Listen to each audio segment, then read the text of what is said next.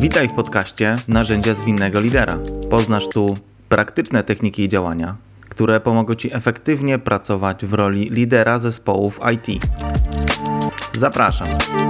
Leszek Piątek. To już trzeci odcinek z serii Pierwsza praca jako project manager Scrum Master w IT. W dzisiejszym odcinku trzy tematy. Po pierwsze, temat tego, co jest ważne CV. Po drugie, jak przebić się przez HR, czyli dlaczego nikt nie odpowiada na moje CV i co z tym zrobić. I po trzecie, kilka rad, jak podejść do rozmowy rekrutacyjnej.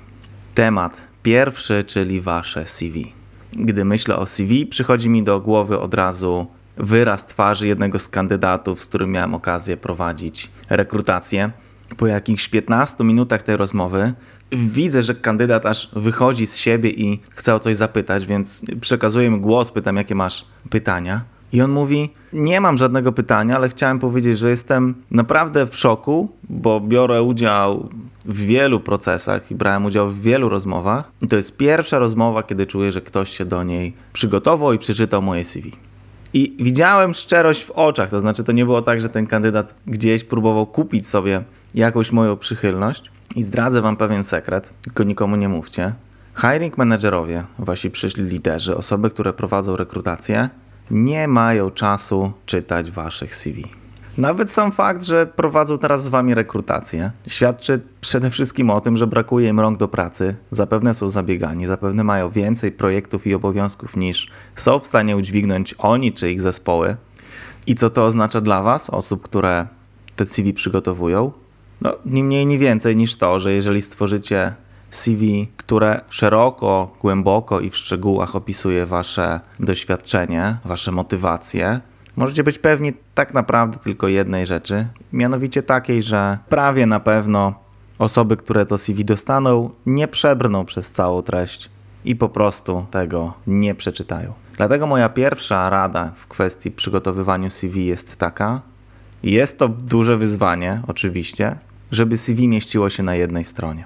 Nie jest to sprawa łatwa, szczególnie dla osób, które doświadczenie mają duże, żeby na przykład no, kilka moich doświadczeń, czy projektów, czy firm nawet, w których pracowałem, pominąć lub zadać im jedną linijkę, stanowisko, daty i tyle. Nie jest to łatwe, no bo zostawiliśmy w jakimś miejscu kupę swojego życia, sił, energii, odnieśliśmy tam masę sukcesów, no i chcemy się tym podzielić. No przecież to jest super ważne w tej roli też, do której teraz aspiruję. I mamy takich miejsc 20. Przecież podczas tej mojej pierwszej pracy, kiedy pracowałem na produkcji, to koordynowałem zmiany, no to jest super ważne. Co z tego, że to było 10 lat temu, ale to jest, no naprawdę to jest super, super istotne. A to, że wygrałem konkurs studencki na najlepszą pracę na czwartym roku, no wszyscy mi wtedy gratulowali i super wielkie osiągnięcie w tamtym momencie w życiu. No a przecież to, że jako jedyny w firmie nauczyłem się, nauczyłam się tego super skomplikowanego programu do fakturowania. I cała firma zależała od tego, czy jestem w pracy, czy nie, bo tych skomplikowanych sytuacji nikt poza mną nie potrafił rozwiązać. No, wykazałem się, wykazałam się mega inicjatywą, szybkim uczeniem. I no, umiejętności, które mi zostały, ja do tej pory pamiętam ten program, jak się go obsługuje.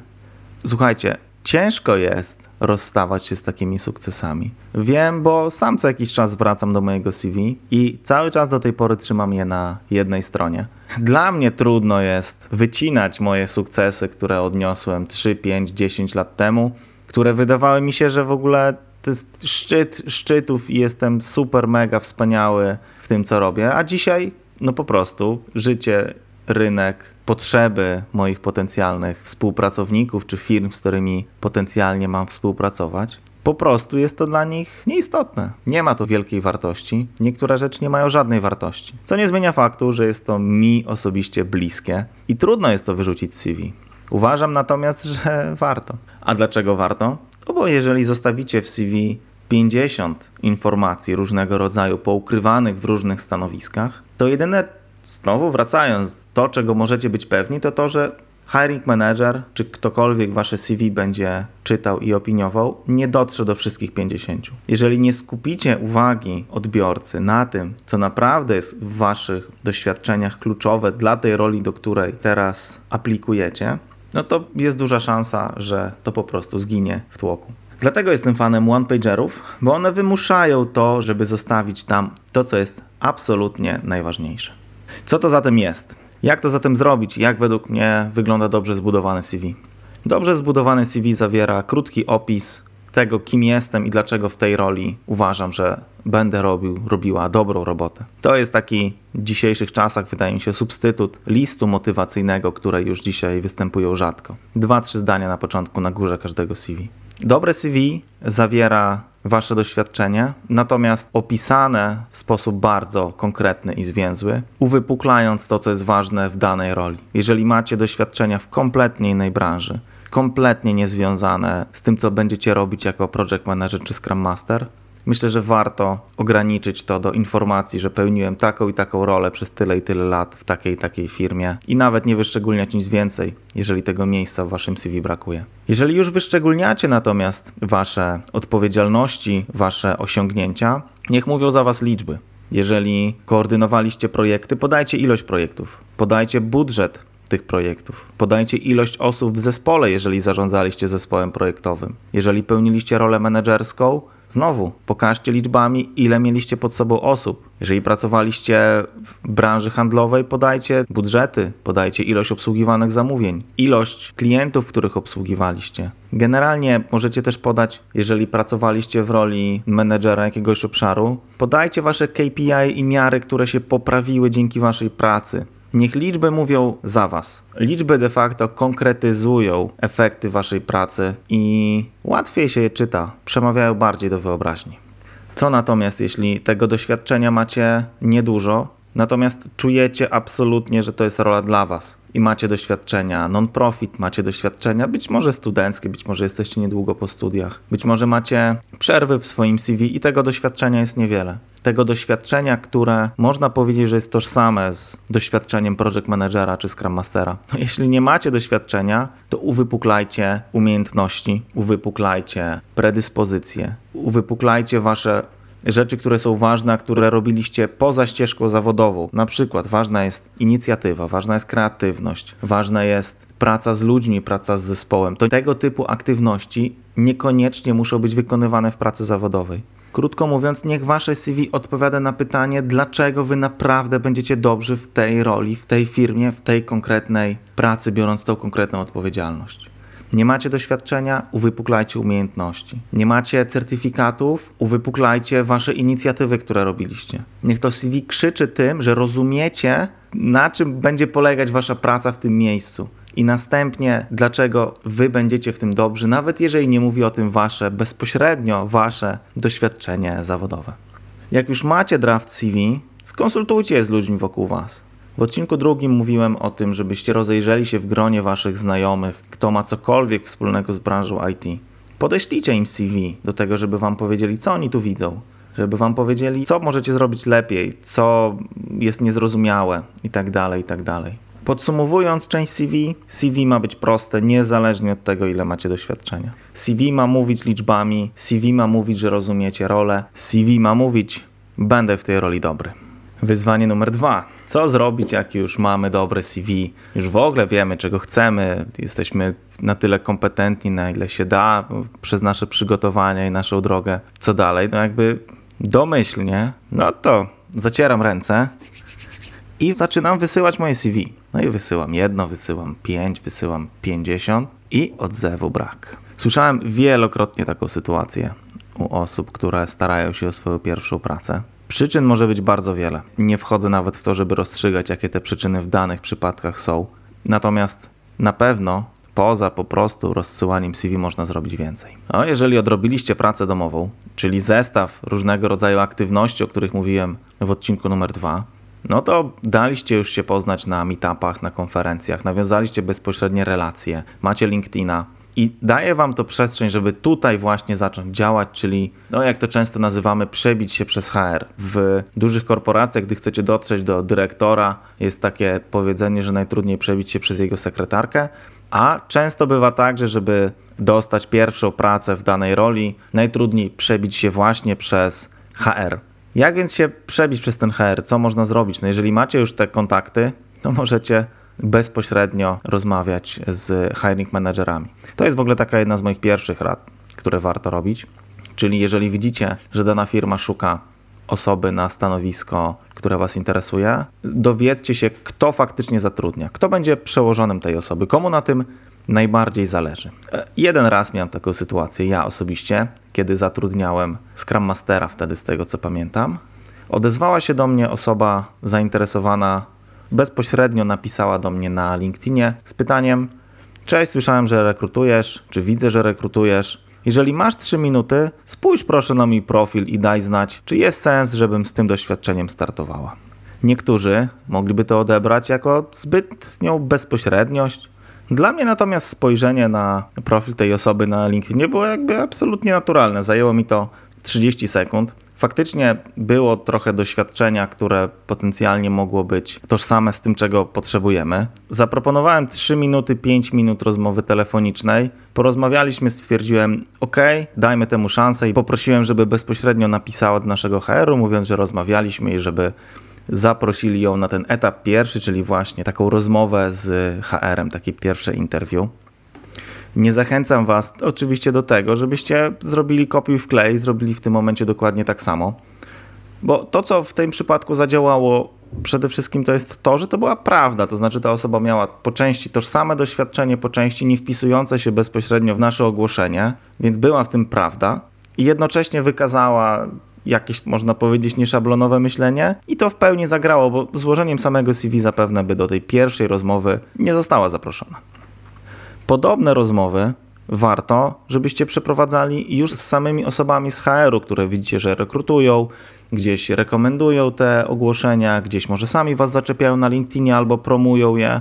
Warto się dopytać, jeżeli faktycznie widzicie, że macie jakieś pytania. Jeżeli interesuje Was coś, czego w tym ogłoszeniu nie ma, a co jest dla Was ważne, to mogą być też na przykład widełki finansowe, o czym do czego też za chwilkę dojdę. Myślę, że warto zapytać, nie tylko składać CV przez ten formularz, ale po prostu jakby złapać kontakt z tymi osobami z HR-u. Oczywiście krok dalej to jest to, żeby poznać te osoby bezpośrednio. Jeżeli macie taką możliwość, żeby czy też mieliście taką sposobność, żeby dane osoby poznać na jakichś właśnie meetupach czy innego rodzaju spotkaniach, czasem w ogóle bezpośrednio, no to tym lepiej. Tym lepiej taką znajomość mieć i o nią dbać, bo w momencie, gdy ta osoba będzie rekrutować, czy w momencie, gdy wy będziecie szukać pracy, no to po prostu możecie napisać bezpośrednio mówiąc: Cześć, poznaliśmy się tu i tu. W tym momencie jestem w takim etapie, że rozglądam się za pracą na takim i takim stanowisku. Może potrzebujesz kogoś takiego do zespołu. I znowu, jeżeli odrobiliście pracę domową w tym, że wiecie, w jakiej firmie chcecie pracować, z jakimi projektami, w jakiej branży, z jakimi zespołami może nawet, no to też macie tutaj gotową listę pytań, szczerą, prawdziwą, gotową listę pytań, której po prostu w tym momencie używacie, dopytując właśnie o te rzeczy, które są dla Was ważne. Drogi hiring managerze, ważne jest dla mnie, żeby pracować z zespołem, który pracuje na miejscu. Czy u Was tak jest? Ważne jest dla mnie, żeby pracować w firmie, w której jest przestrzeń na eksperymentowanie i popełnianie błędów. Czy jest tak, że macie super mega terminy i de facto skaczecie od klienta do klienta, jest dla Was ważniejsza efektywność? Czy pracujecie w tych samych zespołach długofalowo i ważne jest dla Was zbudowanie na solidnym fundamencie solidnych zespołów, bo ich po prostu nie zmieniacie często? To są pytania, które jeżeli wiecie, czego chcecie, możecie bardzo szczerze zadać i tą szczerość słychać w rozmowie, że to nie jest takie zahaczenie rozmowy, żebym nie zapamiętał. To jest zahaczenie rozmowy, żeby dowiedzieć się tego, co dla mnie ważne, a efektem ubocznym może będzie to, że mnie zapamiętam. Dwie rzeczy, które też słychać i na tym etapie, i na etapie rozmowy, to jest po pierwsze desperacja lub brak desperacji. Jeżeli szukacie pracy, mając na głowie utrzymanie rodziny, a nie mając już w tym momencie pracy, albo wiedząc, że odchodzicie z miejsca, w którym jesteście, słychać to bardzo w rozmowie. Jeżeli naprawdę czujecie taką presję na sobie czy desperację, przypomina mi się nawet sytuacja, którą miałem sam, gdzie osoba na rozmowie rekrutacyjnej pytała o feedback, kiedy decyzje i tak dalej, bo jej tak bardzo zależy, bo ona, jeżeli nie dostanie pracy w tym miesiącu, to w następnym miesiącu nie ma za co zapłacić rachunków. I mówiąc absolutnie szczerze, jeżeli usłyszę coś takiego na rozmowie, dla mnie to jest dyskwalifikujące kandydata. Wprost. Jeżeli ja słyszę coś takiego na rozmowie, kiedy widzimy się pierwszy raz w życiu, to muszę liczyć się z tym, że jeżeli zatrudnię taką osobę, to być może podobny szantaż emocjonalny będzie stosować w rozmowie, na przykład z moim klientem. Ważny jest dla mnie profesjonalizm i nie mogę sobie na coś takiego pozwolić. Natomiast jeżeli ktoś jest desperowany, to naprawdę to słychać, nawet jeżeli nie ma takich hardkorowych akcji jak ta. Luz w rozmowie bardzo pomaga. Taki luz wewnętrzny, że czy coś z tego wyjdzie, czy nic z tego nie wyjdzie, to okej, okay, jakby idę dalej, mam gdzie iść dalej. Bardzo to pomaga, dlatego zachęcam, jeżeli zastanawiacie się, rozważacie zmianę swojej ścieżki zawodowej. Ja osobiście kontynuowałbym pracę w miejscu, w którym jestem, do momentu, gdy będę miał realną alternatywę. I druga taka pułapka, którą często odstawiamy na wieczne nigdy, na to, że zrobimy to później, bo jest po prostu dla wielu osób trudna, to jest kwestia Waszych oczekiwanych zarobków. Uważam, że kwestie zarobków optymalnych i zarobków minimalnych, strategii negocjacji, co odpowiecie na pytanie, krótko mówiąc, jakie masz oczekiwania finansowe, drogi kandydacie, co na to pytanie bardzo konkretnie odpowiecie i następnie, jeżeli potencjalnie dostaniecie ofertę pracy z niższą kwotą, to jaka jest minimalna kwota, za którą do tej firmy pójdziecie. Uważam, że odpowiedzi na te pytania powinniście mieć w momencie, gdy dostajecie zaproszenie na rozmowę. Już wchodząc na tą rozmowę, musicie mieć odpowiedzi na te dwa pytania. Znowu, jeżeli zaczniecie tutaj kręcić, opowiadać o swoich potrzebach życiowych, to nie świadczy o waszym profesjonalizmie. To świadczy o tym, że jesteście tak naprawdę nieprzygotowani do rozmowy. O zarobkach powinno się mówić wprost, praca i współpraca to jest kontrakt, który ma być win-winem dla obydwu stron. W największym uproszczeniu firma dostaje pewną wartość, wy dostajecie za tą wartość, którą dostaje firma dzięki waszej pracy odpowiednie wynagrodzenie. Kropka. Więc jeżeli nie odrobicie tej pracy domowej, znowu w którymś momencie rozmowy rekrutacyjnej, procesu rekrutacyjnego, to wyjdzie i będzie Wam z tym po pierwsze trudno, po drugie będzie to świadczyć na Waszą niekorzyść. Obszar numer 3 przed nami, czyli rozmowa rekrutacyjna. Trafiliście już na rozmowę, przebiliście się przez HR, między innymi swoim dobrym CV, więc jak przygotować się do samej rozmowy? Jeżeli odrobiliście znowu pracę domową, czyli wiecie czego chcecie, wiecie dlaczego, wiecie co jest dla Was ważne, wiecie z kim chcecie pracować i jaką wartość Wy konkretnie tej firmie czy zespołowi możecie dać, to macie zrobione 80% pracy i po prostu warto sobie to wszystko przed rozmową odświeżyć, przypomnieć, zapisać. Wasze dlaczego jest zazwyczaj bardzo dobrym wstępem do rozmowy, który zaczyna się często takim no, czymś ala small talk można powiedzieć, czyli powiedz nam coś o sobie. Czasami to pytanie jest zadane nieco inaczej, ale prawie każda rozmowa zaczyna się mniej więcej wokół tego. Kawałek waszej historii, a może właśnie jakaś konkretna historia z waszego życia opowiadająca o tym, jak to się stało, że jesteście tutaj w miejscu, w którym jesteście na tej rozmowie, jak wyglądała ta wasza droga i właśnie dlaczego to jest według was ta droga właściwa i dobra dla was, jest świetnym wstępem. Więc po pierwsze, myślę, że warto, żebyście sobie to odświeżyli i taki wstęp wręcz na sztywno nawet przygotowali i przećwiczyli. Będzie wam dużo łatwiej wejść w rozmowę, jeżeli będziecie mieli jedną, dwie takie historie gdzieś w zanadrzu i nie będziecie musieli w momencie zadania tego pytania po prostu na to szukać odpowiedzi w głowie. Idąc dalej, przygotujcie sobie szereg różnego rodzaju sytuacji, konkretnych sytuacji z waszego doświadczenia zawodowego czy szerzej życiowego, dotyczących tego, co jest ważne na stanowisku.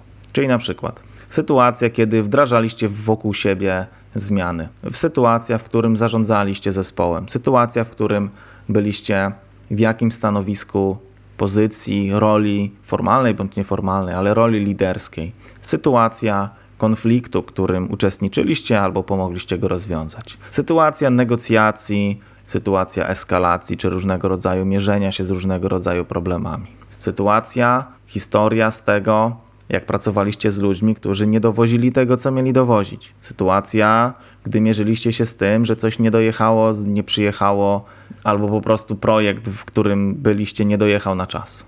I tak dalej, i tak dalej. Sytuacja, kiedy był duży stres, sytuacja, kiedy mieliście, nie wiem, jedną osobę w zespole, która była osobą toksyczną. No tych historii może być masa, sytuacji może być naprawdę wiele. Wy odrębnijcie te, które są ważne oczywiście na danym stanowisku. No jeżeli zrobiliście dobry research, zadaliście być może parę pytań, znacie firmę, znacie branżę, domenę, no to parę takich historii myślę, że jesteście w stanie przewidzieć. Jak znacie te wyzwania, znajdziecie na to odpowiednie historie ze swojego życia.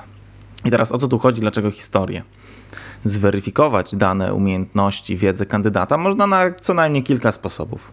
Bo jeżeli chciałbym zweryfikować, czy kandydat, czy też jak kandydat poradzi sobie z opóźnieniem w projekcie, no to mogę go zapytać, drogi kandydacie, w takiej takiej sytuacji masz taki taki projekt i jesteś dwa tygodnie po terminie i co najmniej jeszcze dwa tygodnie ci zajmie dostarczenie. Co zrobisz?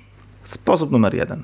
Ale mogę na przykład powiedzieć, drogi kandydacie, jest taka i taka sytuacja, takie i takie opóźnienie.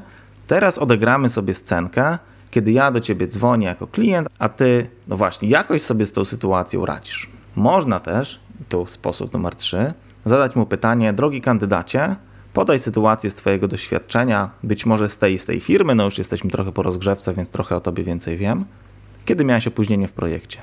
Opowiedz mi o Twoim zespole, który wtedy miałeś, o tej sytuacji i o tym, co zrobiłeś i jaki to przyniosło rezultat.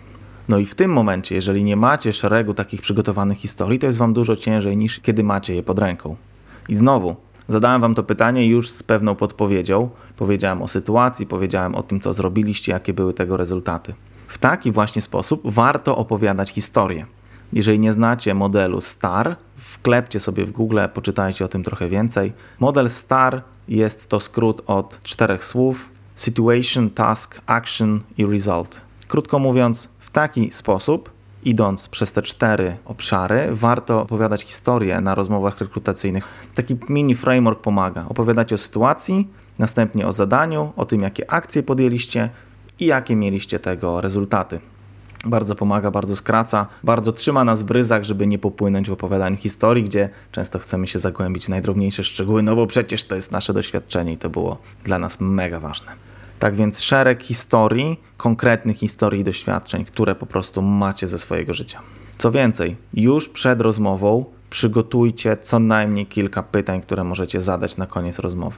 Tak jak wy zobaczycie u prowadzących rozmowę i wyczujecie, czy są przygotowani do rozmowy, czy nie, czy znają wasze CV, czy dopiero teraz nerwowo je czytają, próbując złapać, o co tutaj was zapytać, tak samo na koniec rozmowy najczęściej, a czasami i wcześniej, widać, na ile kandydat jest przygotowany do rozmowy i widać to między innymi właśnie po tym, jak gdzieś w okolicy końca rozmowy najczęściej pada takie pytanie, no to jakie, drogi kandydacie, masz pytania do nas? Przygotujcie tu pytanie, przygotujcie pytania dotyczące roli, jeżeli coś jest dla Was niejasne, albo chcecie coś pogłębić. Przygotujcie pytania odnośnie firmy, tego, co jest znowu dla Was ważne, może projekty, może wartości, może zespoły, może, może inne sprawy. Przygotujcie pytania odnośnie konkretnych zadań i odpowiedzialności, wyzwań, które potencjalnie Was czekają, plusów, minusów itd., tak itd. Tak Katalog potencjalnych pytań jest naprawdę ogromny. Nie idźcie na rozmowę bez przygotowanych pytań. Naprawdę, uwierzcie mi. To widać i słychać. Widać, jeżeli kandydat ma kartkę, długopis, notuje w trakcie rozmowy. Widać, jeżeli te pytania ma przygotowane. Tak samo to, co ważne, to troszeczkę zahacza o tą taką desperację, o której mówiłem wcześniej. Nie pytajcie bezpośrednio o feedback, czy dobrze Wam po prostu na tej rozmowie poszło. Możecie zadać to pytanie w jakiś sprytny sposób, pytając właśnie na przykład o wyzwania, jakie potencjalnie przede mną by tutaj stały. To trochę mówi o tym, jaki jest wasz odbiór, ale to musi być zrobione bardzo delikatnie. Jeżeli doskonale znacie swoje mocne, słabe strony i wiecie, dlaczego chcecie w tej roli pracować, macie przeanalizowane swoje dotychczasowe doświadczenie i wypisane historie i wasze konkretne sytuacje, które świadczą o tym, że tutaj też będziecie dobrzy. Jeżeli macie pytania, przygotowanie odnośnie firmy i luz w sobie do tego, żeby rozmawiać i po prostu szukać takiego win-win w tej rozmowie, bo na koniec dnia to nie jest tak, że to wy dostajecie ofertę pracy. To jest tak, że obydwie strony stwierdzają, ta współpraca nam się może opłacać. Idźcie na rozmowę rekrutacyjną z taką myślą, że tak samo jak firma chce zrekrutować was, tak samo wy chcecie zrekrutować tą firmę to musi być na koniec dnia win-win. Jeżeli macie te wszystkie elementy i do tego luz i taką otwartą głowę, że to ja tak samo decyduję, czy ja chcę tu pracować, jak te osoby po drugiej stronie decydują, czy ja jestem dla nich odpowiednim kandydatem, no to naprawdę jesteście gotowi na rozmowę rekrutacyjną. I ostatnia rzecz na dziś, kilka informacji dla prowadzących rozmowy rekrutacyjne. Tak samo jak dla kandydatów, tak samo dla nas praca przed rozmową rekrutacyjną jest dużo ważniejsza niż sama w sobie praca podczas rozmowy rekrutacyjnej.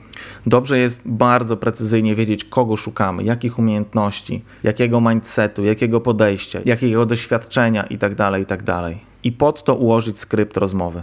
Pod to. Jakby zdaję sobie sprawę, że część z Was na pewno ma już swoje skrypty i to świetnie. Być może nawet firmy jako knowledge base mają takie skrypty rozmów. Super. Jednocześnie każde następne stanowisko, każda osoba, której szukacie, może się delikatnie albo nawet mniej delikatnie różnić. Bardzo pomaga, kiedy skrypt rozmowy jest ułożony pod konkretną rolę, której aktualnie szukamy. Wracając do samego sposobu zadawania pytań, uważam, że skutecznie jest rozmawiać, weryfikować na pytaniach o konkretne doświadczenia kandydatów, niż malować jakby sytuacje teoretyczne. Tu nawiązuję do tych pytań behawioralnych, do tych pytań, na które warto odpowiadać właśnie swoim doświadczeniem. Uważam, że jest to lepszy sposób niż czysto teoretyczne pytania, co byś zrobił, zrobiła w danej sytuacji. I trzecia rzecz, jeśli prowadzicie szereg rozmów na konkretne stanowisko, dobrze jest prowadzić je według tego samego skryptu, zapisywać odpowiedzi tak, żeby to faktycznie było miarodajne i żeby na koniec dnia podjąć słuszną decyzję, mając bardzo twardy punkt odniesienia. W tym konkretnym kontekście polecam podejście Amazona opisane w książce Working Backwards od Z do A, to jest polska nazwa. Oni tam opisują taki program Bar Raiser, w którym bardzo duży nacisk kładą właśnie na to, żeby wybierać najlepszych możliwych kandydatów z procesu i do tego właśnie używają bardzo mocno wystandaryzowanego procesu rekrutacji, między innymi mówiącego mocno o tym, żeby zadawać te same pytania, żeby każdy program miał, jakby każda rekrutacja, żeby miała konsultanta, który jakby patrzy na to z boku, żeby po prostu nie ulegać emocjom i na przykład nie zatrudniać ludzi, z którymi nam się dobrze rozmawia. Często rozmawia nam się dobrze z ludźmi podobnymi do nas, a nie zawsze taka osoba jest na stanowisko właściwa. Więc jeżeli chcecie pogłębić, to polecam. I to tyle na dziś i tyle w tej trzyodcinkowej serii Pierwsza praca jako Project Manager Scrum Master w IT. Jeżeli część z tych informacji czy porad Wam pomogła, dajcie znać. Napiszcie też do mnie, jeżeli część tych rzeczy robicie inaczej lub inne rzeczy pomogły na Waszej ścieżce. Dajcie też znać, jeżeli chcecie więcej i jeśli tak, to czego. Powodzenia na Waszych ścieżkach zawodowych, życzę dobrych decyzji i do usłyszenia. Cześć!